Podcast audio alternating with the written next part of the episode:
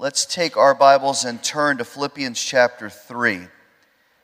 Philippians chapter 3. I want to approach this passage this morning in two ways. Um, one, from a personal standpoint, I want to encourage us this morning to take a very honest and practical and responsible look at who we have been and what needs to change.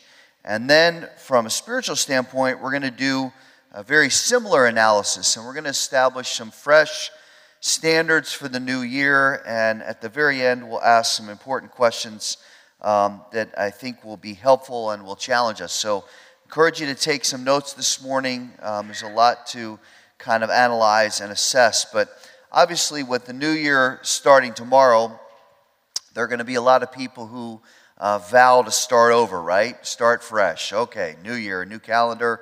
We went to the calendar store, whatever, and got our new calendars, our new planning book, and, and we're ready to go. So um, we're, we're now thinking about some of the significant changes we might make in the new year. I don't know why in the dead of winter we decide now it's time for change, but because the calendar tells us, right? That's what we're going to do. So I don't know how many of you are planning to do that, but I found an article this week that listed the 10 resolutions that are broken most often. That was a really encouraging article to me. So if you're thinking about this, here are the ones that are broken the most often. Anyone want to guess what number one is? Lose weight. Yeah, lose weight and get fit. I know that one's on my list. Um, so lose weight, get fit's number one. Quit smoking's number two. Hopefully none of you are doing that. If so, stop. Number three, learn something new. That's a real definitive goal, right? I'm going to learn something new. Okay. Uh, eat healthier and diet, which seems like the same as number one. Number five, most broken resolution get out of debt and save money. Number six, spend more time with family. Number seven, travel to new places. Number eight, be less stressed. Good luck with that. Number nine, volunteer. And number 10, drink less or not at all. So those are the ones that we vow, like we're going to do that. We're serious now. It's January 1st, and we're going to get to it. But many times by the first week of January, those are already broken. And those are excellent desires. Those are things we should be doing. But the problem with resolving to change, that, that word is interesting because it simply means to decide firmly on a course of action. So I'm going to decide that I'm going to lose weight. I'm going to decide that I'm going to get out of debt or spend more time with my family. But the problem is that's just a decision. For it to become real, there has to be an intentional daily commitment, a, a non negotiable, this is how it's going to be. It's a lifestyle change. Because if we don't do that, it's far too easy to kind of change our mind, right? And lose desire. And, and you, you want to lose weight, but then somebody like a couple of you blessed us with some cookies and pastries and cinnamon rolls. like, come on, that's not helping me lose weight. Uh, they were yummy, though. I really enjoyed them. Thank you very much. But um, it, it's very easy to get off track. And when we get off track the first time, we get discouraged. And then we kind of say, well, I blew it for today, so now I don't know what to do. Or we go out to eat and spend money we don't have, whatever the case may be. So we need to touch this morning on some of the personal changes we need to make, and we'll spend a little time on that. But of far greater importance is the need to do a spiritual inventory. And that's what Paul talks about here in Philippians chapter 3. And we're going to ask some of the same questions for the personal that we're going to ask for the spiritual because they kind of feed off each other. The same concept of putting off the past and moving forward applies to the personal and the spiritual. And in fact, as we live this out spiritually, we're going to find that it's going to strengthen us personally. And as we practice it personally, we're going to find out that it reinforces those spiritual principles. So let's read a small section of text this morning Philippians chapter 3. We're going to read verses 8 to 16. And then I'd like to establish three ways that the Lord is calling us to live in the new year. Three ways the Lord's calling us to live in the new year. And then as we go through them, I want to really challenge and encourage you to, to be praying about these. Even as we're studying this morning, be asking the Lord, Lord, I need your help this year. I need um, to be clear on your direction from heaven, and I need to be very committed and ask you for help on how I can accomplish this, okay? So start in chapter 3 and verse 8. More than that, I count all things to be lost in view of the surpassing value of knowing Christ Jesus my Lord, for whom I've suffered the loss of all things, and count them but rubbish, so that I may gain Christ, and may be found in him, not having a righteousness of my own, derived from the law. Look at each word, very important. Not having a righteousness of my own, derived from the law, but that which is through faith in Christ. The righteousness that comes from God on the basis of faith. There is good theology right there. This concept of justification, being declared righteous by God through faith. The goal, verse 10, that I may know him and the power of his resurrection and the fellowship of his sufferings, being conformed to his death, in order that I may attain the resurrection from the dead. Not that I've already obtained it or have already become perfect, but I press on so that I may lay hold of that for which also I was laid hold of by Christ Jesus. Brethren, I do not regard myself as having laid hold of it yet, but one thing I do. Here's the key verse forgetting what lies behind and reaching forward to what lies ahead. I press on toward the goal for the prize of the upward call of God in Christ Jesus. Let us therefore, as many as are perfect, he's speaking of the declaration of justification, let us have this attitude. And if anything you have a different attitude, God will reveal that also to you. However, verse 16, let us keep living by that same standard to which we've attained. Now, Paul is talking here about past, present, and future. And we're going to go in that chronological order this morning, even though we're going to kind of jump around the text a little bit. But the message for us, first of all, about the past is in verse 13. Let's read it again. Brethren, I do not regard myself as having laid hold of it yet, but one thing I do, read it with me, forgetting what lies behind and reaching forward to what lies ahead. The first calling that heaven is giving us for this new year is to release and forget the past. To release and forget the past. Now, let me explain that. We all tend to have a very love hate relationship with the past. Often it's full of sorrow and hurt and regret, and it kind of annoys us and pains us uh, to think about it. And yet, uh, in many ways, there's a certain sense of nostalgia, almost uh, at times a romanticization of, of what happened. And we tend to de emphasize the bad and only kind of dwell on the good. But either way, we, we, uh, if, if there's too much focus on the past, if there's too much kind of, well, how it used to be and what it was like, and it was so much better then, that can become kind of a, a, a heavy yoke around our emotional neck. It, it kind of just becomes this thing that hangs on it, and we feel the weight of it, and yet, ironically, we kind of feel a comfort in that weight. It, it's kind of like a blanket. It, it, it pains us, and it causes us heartache, and yet, it's what we hold on to. And we do that, it's easy to get very caught up in regret.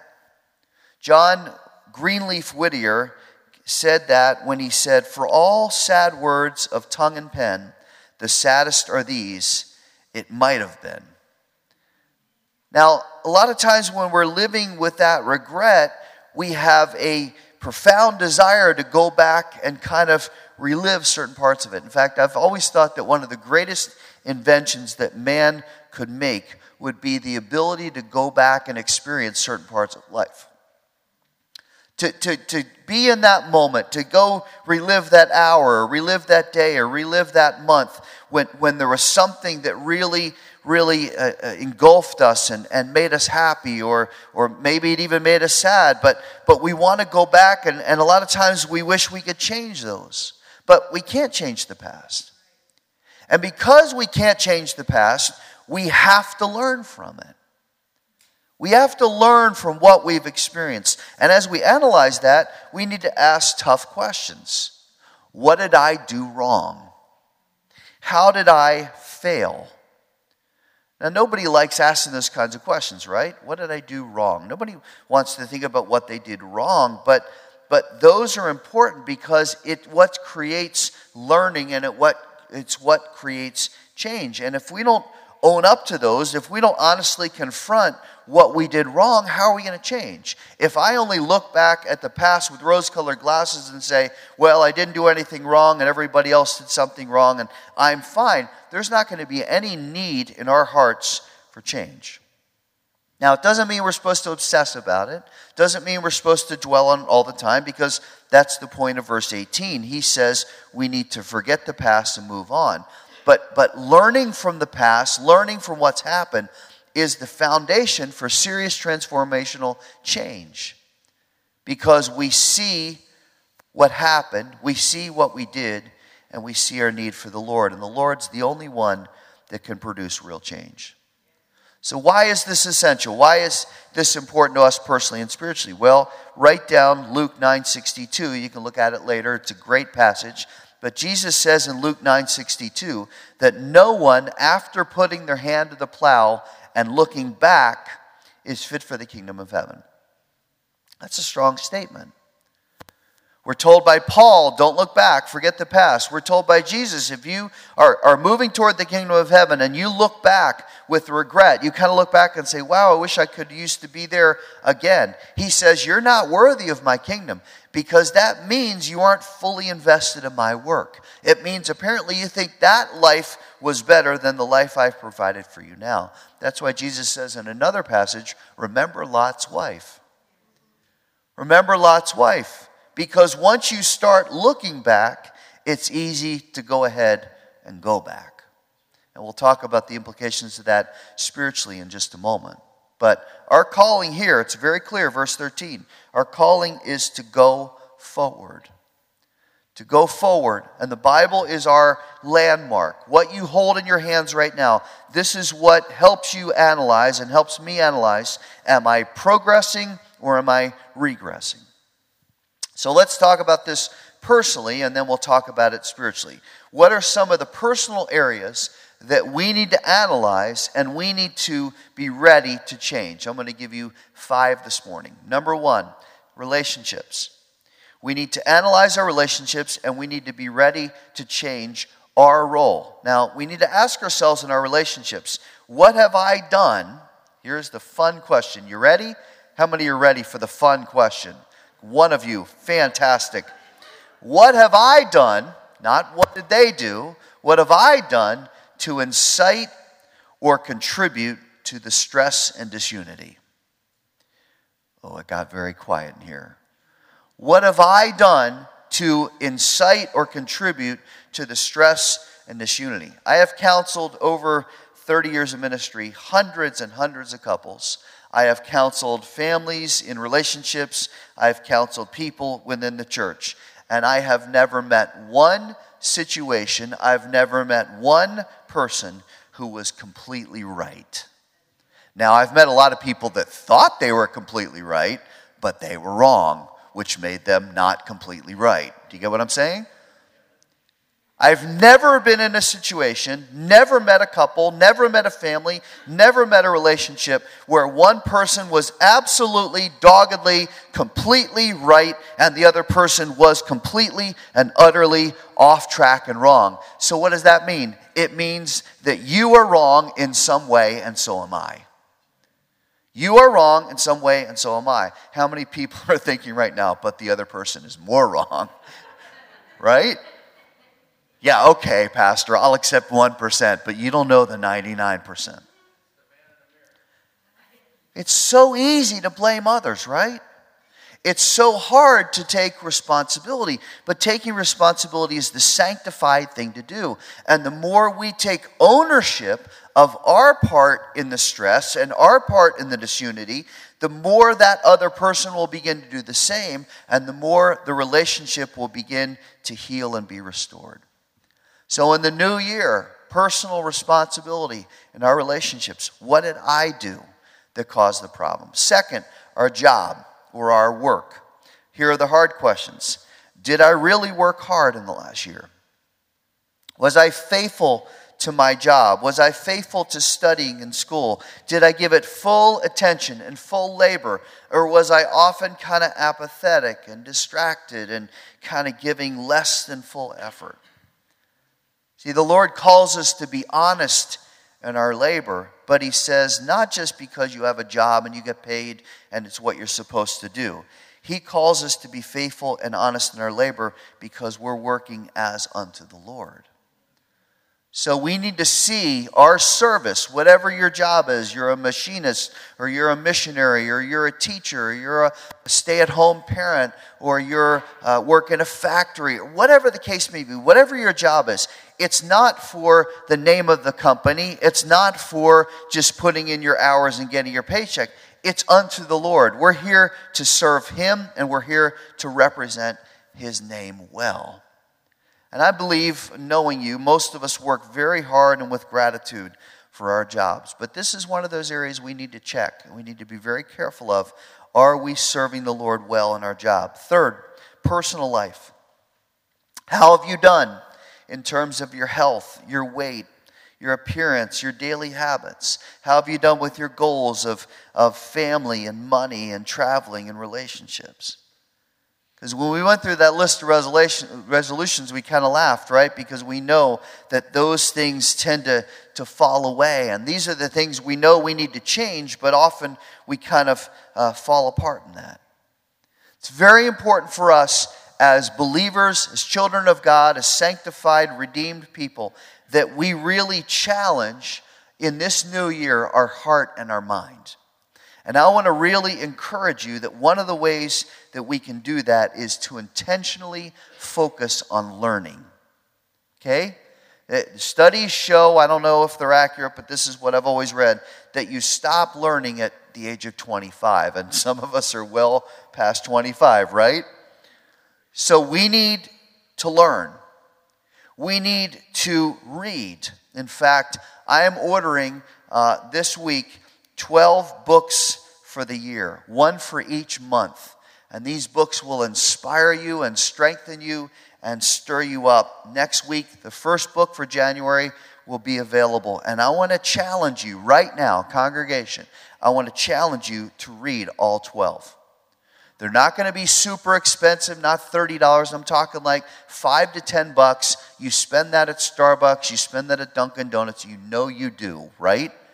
Come on, one frappuccino latte, mocha chai tea, heavy water, light sugar, heavy cream, mocha, something. what are those things? All right? They're like 550. And you drink it you feel horrible because it's just a bunch of sugar. And you support a company. Oh, no, don't. Uh, God, watch my mouth in the new year, right? You spend five bucks on a mocha frappuccino latte chai tea thing. You can spend five bucks on a book that'll inspire you and change you and strengthen you and challenge you. So next week they're going to be available, and I want to say I want you to read all 12. And I say, well, uh, Pastor, I don't have a lot of time. Yes, you do. Cut back on your phone, cut back on your TV, cut back on your social media. We waste a lot of hours. You know you do because I do. So we need to learn and we need to focus as we do on our lifestyle because as believers and children of God, every moment, listen now, every moment as a believer, you are representing Jesus Christ. So we need to do that with, with integrity and passion and intentionality. Okay? Relationships, job, personal. Fourth, emotions. This is a tough one because you may still be living with pain and heartache and disappointment from your past. And those feelings will probably never go away, especially if it's something very visceral like a loved one who died or, or there was some kind of traumatic illness or a job loss. Listen, that's understandable. But the vast majority of things that we hold on to emotionally are issues that we can move past.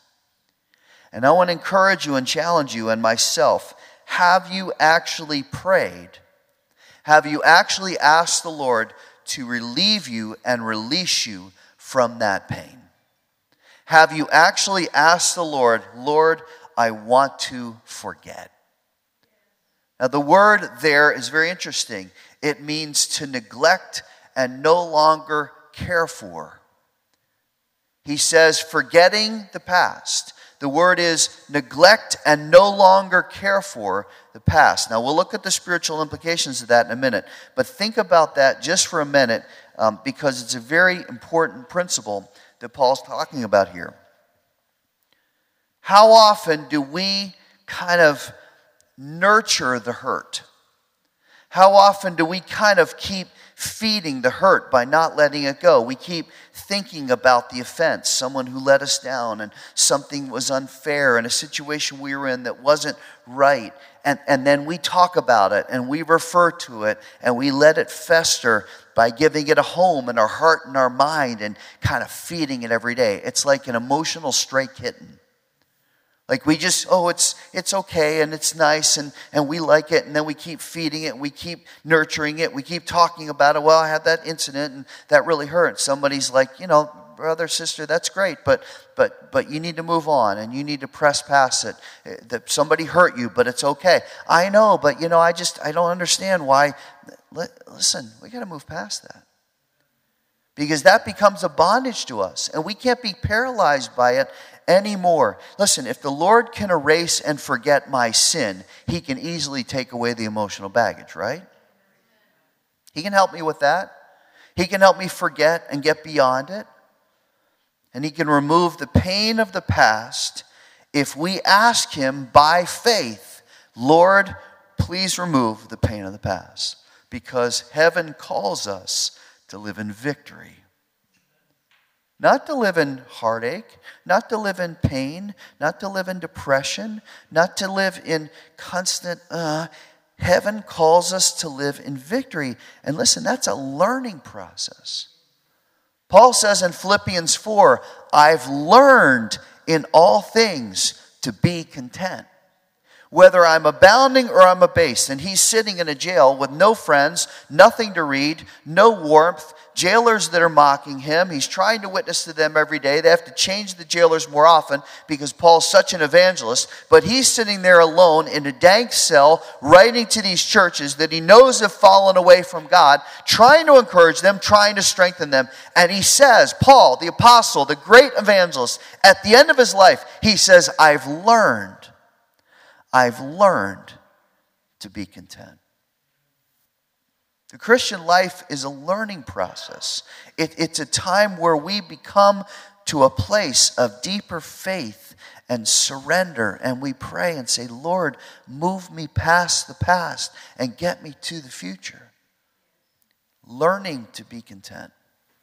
Sit in Philippians 4 this year. Spend some time in the book of Philippians, but especially spend time in chapter 4. It is a transformative passage of Scripture that will give us some very great goals.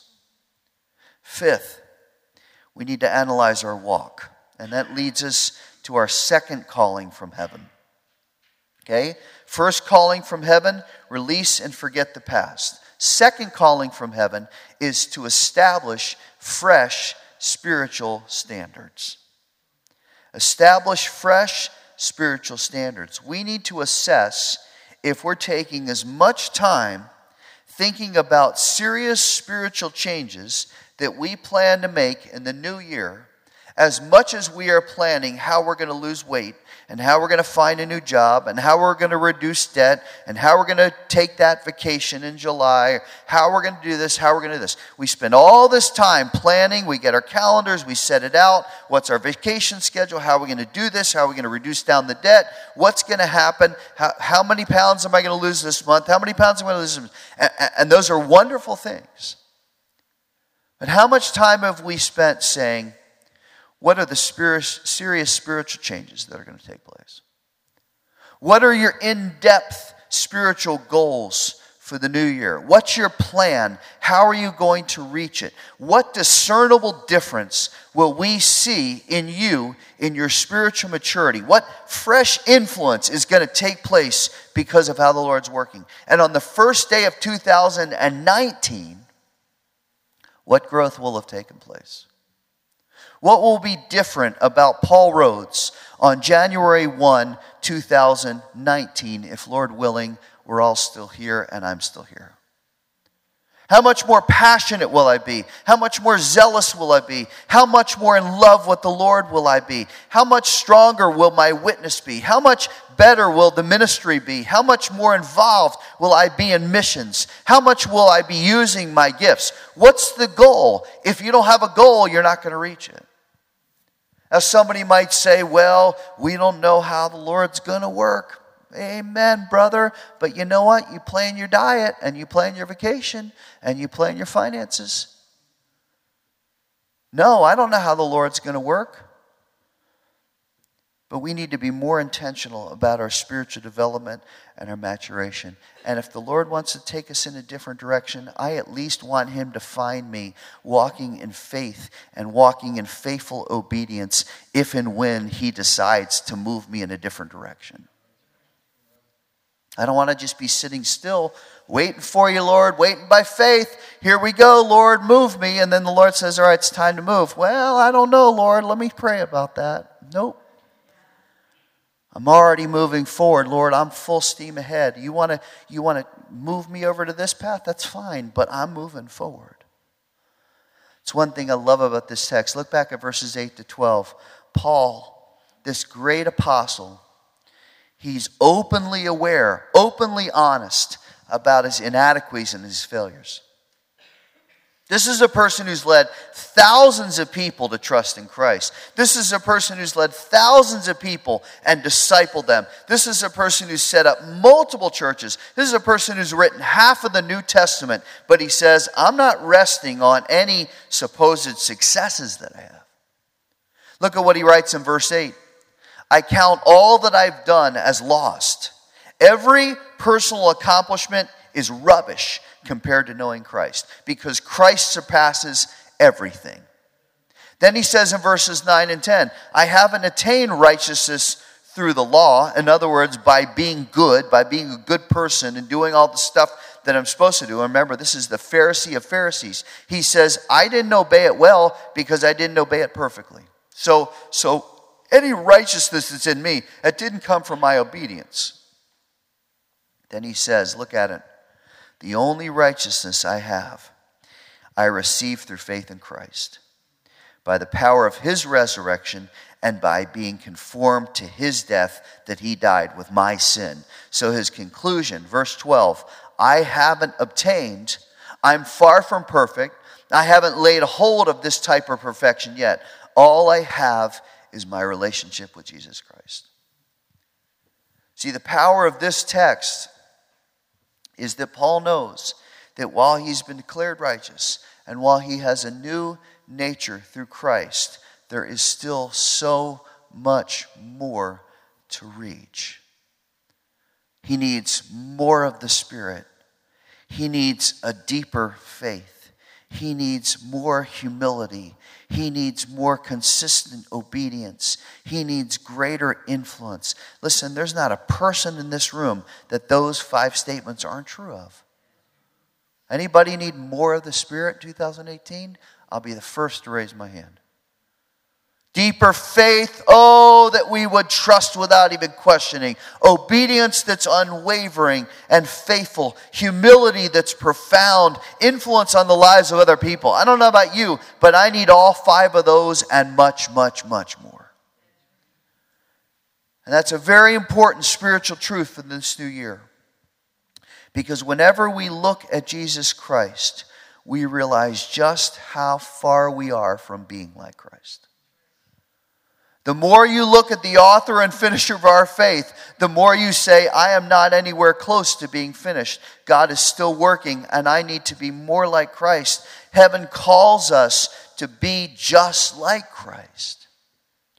So, the reality of our ongoing imperfection, the reality of our, of our uh, lack of greater maturity, all of that cuts through any thought we might have of pride. Any thought we might have, I've arrived, I'm there, I've made it, I, I go to church and I read my Bible and I pray and I'm good and I can just kind of settle in and do my thing and wait for the Lord to return because I'm making it. Paul says, and this is the greatest, probably one of the greatest men who's ever lived, one of the greatest Christians who's ever lived. He says, Nope, that's all rubbish. It's the word in the Greek is dung. It's dung.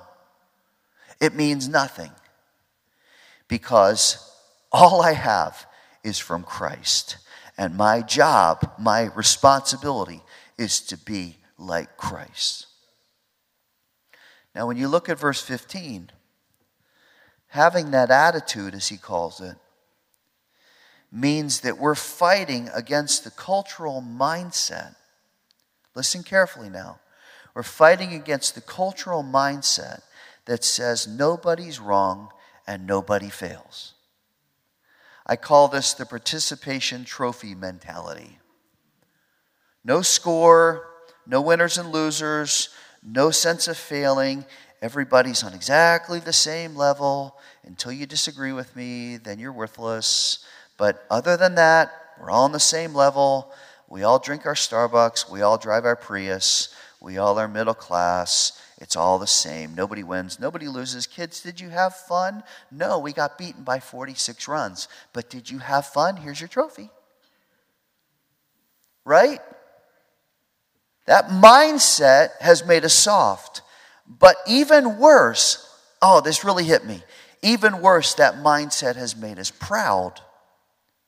Because if I can't fail and nobody can achieve or be successful without guilt, then the bottom line is I always come first.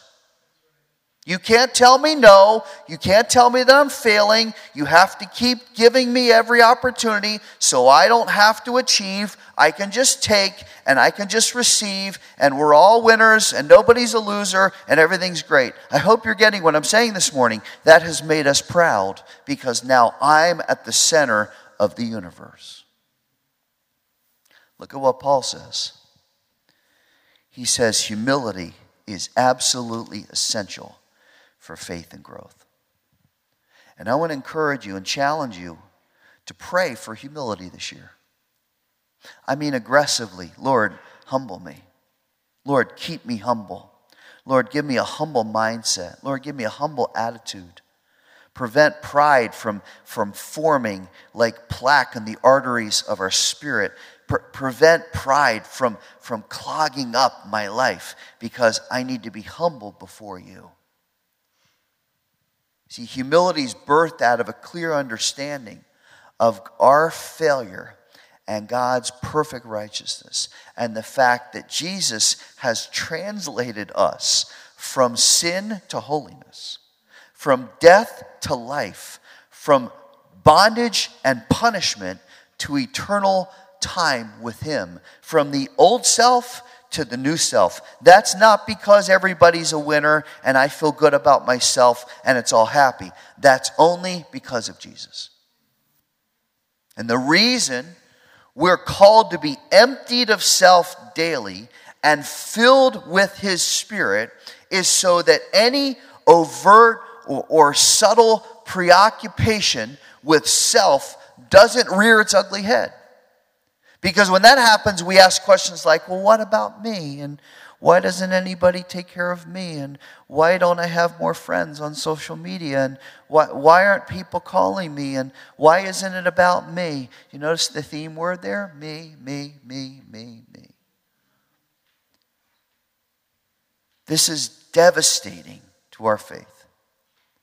Preoccupation with self is devastating to our faith because faith is surrender. And this is why the enemy uses it so much and why he exploits it. So we'll not only be selfish, so we'll not only be unsacrificial, so we'll not only be uncaring toward other people, but because he wants us to live in the spiritual disease of chronic dissatisfaction. Chronically unhappy, chronically unsettled, chronically unsatisfied, chronically bitter, chronically looking back, no hope, no confidence, no peace, no joy, no faith, nothing, just discontentment. And that happens when we focus on self rather than being humble. Because if I'm focused on myself and I'm told that I'm fine, then I don't need to confess sin. I don't need to read. What do I need to learn? I don't need to pray because that would be surrender. I've arrived. I'm forgiven, I'm saved, declared righteous, cleansed, filled with the Spirit. I don't need to be humble. I have it all. Listen, I fully believe with great gratitude that we're declared righteous. But we should always be humbled by the fact that we are so far from righteousness until we get to heaven. And the Bible's full of verbs that tell us that there is a movement forward. It says strive and run and reach and pursue and press on and go forward. Remember the definition of forget I gave you a couple minutes ago? It means to neglect and no longer care for. And that applies spiritually. That applies spiritually. Denounce your old life. Leave it behind because Jesus has given us something so much more wonderful, so much more glorious, so much more joyful that even it, it, doesn't even compare to the old life. So look back at the text one more time, verse 13. When Paul says, forget what lies behind, he's not just talking about the pain of our past and, and our old, uh, you know, what's happened in the last year and the heartache and whatever. He's not, he's not just talking about personally, he's talking about spiritually. He says, put off that old life once and for all. You may hang on to it with some nostalgia and sentimentality, like it ever did anything for you. All it did was bring pain and heartache and separation from the Lord, and discipline and punishment and bondage and a smearing of your life and character. The old self is a fraudulent lifestyle. It makes promises. You'll be happier. You'll be more free if you just reject God. But instead, it just brings misery. It brings the searing pain of separation and a constant question uh, uh, uh, of trying to find answers of what is the purpose. And God says, You don't need those false promises because I'll give you thousands of promises that are sure and yea and amen. And I will keep every one of them to you. The old life offers fulfillment through pleasure. Oh, if you just live for yourself, you'll be so happy and so full of pleasure. You know what? All I have to do is look at the famous people in this country the celebrities, the wealthy people, the promiscuous people, and all I see is discontentment. They're doing drugs, they're taking picture, press is taking pictures of them. They look horrible. They're, they're getting divorced left and right. They're just in pain. There's no joy. If joy came through that, then we'd say, look at those people. They're thriving, but they're not. Jesus says, I'll offer you the path of life. I'll offer you my hand of blessing at my right hand forevermore, and you'll have spiritual contentment and joy and peace that's straight from heaven. The enemy says, well, well, okay, but, but I'll, I'll be with you and I'll provide you lots of fun and, and lots of satisfaction. But he's a liar. And as soon as he finds somebody else to dupe, he'll leave us as quickly as he can. What does Jesus say? I'll never leave you. I'll never forsake you. In my presence, tell me, there's fullness of joy. See, there's so much of a lie and a, and a fraud being perpetuated that the old self is better. So while we never want to fully forget our past because it reminds us of God's mercy and it humbles us and it causes us to keep repenting and being thankful and being faithful, Paul says We've got to reach forward. Look at it. It's right here, end of verse 13, and we're going to pray. He says, Reach forward, stretch out in faith, run toward the prize of the high calling of Christ Jesus. And then he says in verse 16, Keep living Philippians. Keep living, Christian, by the same standard that you have attained. In other words, what Jesus did, not what you did, what Jesus has done in your life. Keep living by that standard. Lay hold of it. It's been provided by Christ. This is an upward call. It's not earthly. It's not do better in the new year. It's not reach your goals in the new year. It's not lose weight and get more money in the new year. It is an upward call. Keep holding on to it. Lay hold of it, what you've attained through Christ. Now, this is your goal. Keep living by it. And that leads us to the last calling from heaven. The last calling from heaven is to expect the Lord to use you. Expect the Lord to use you. Let me ask you some questions. I'll try to ask them slowly. What is heaven's desire? What is heaven's expectation for your life in 2018? And what is the Lord laying on your heart? What is the Lord calling you to do? Jeremiah called it the burden of the Lord. So, what's the burden on your heart? What are you praying about? What are, what are you praying the Lord to burden you with? What's the Spirit stirring in you? What is that interest, that desire, that, that stirring in your spirit that's uncomfortable? And you go, wow, I don't know, that's pretty far out of the box. And while it kind of scares you, it really excites you at the same time.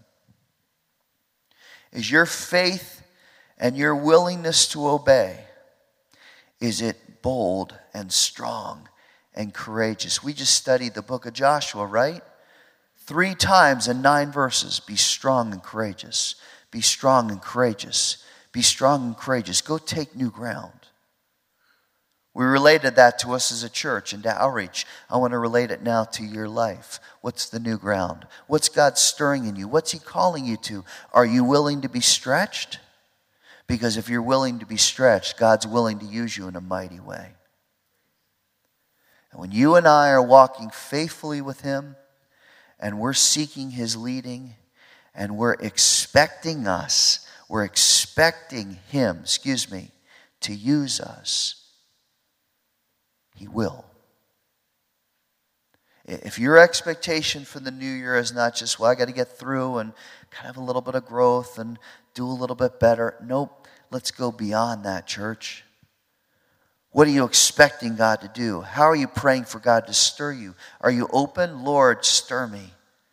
Stir me. Oh, Lord, just rattle the cage a little bit this year. Get me out of the box. I, I want to go forward. I want to do something significant. I, I want to do something that'll change lives. And Lord, as I do that, I want you to change me because I can't change lives until you change me. So, Lord, I want to walk with you like I never have before. I want to move beyond the past of my old life and I want to go forward. As you do that, oh, the Lord's going to bring out some plans. He's going to bring out some plans and you're going to go, Whoa, he was serious. Yeah, he was. God has great plans for you. God has great plans for me.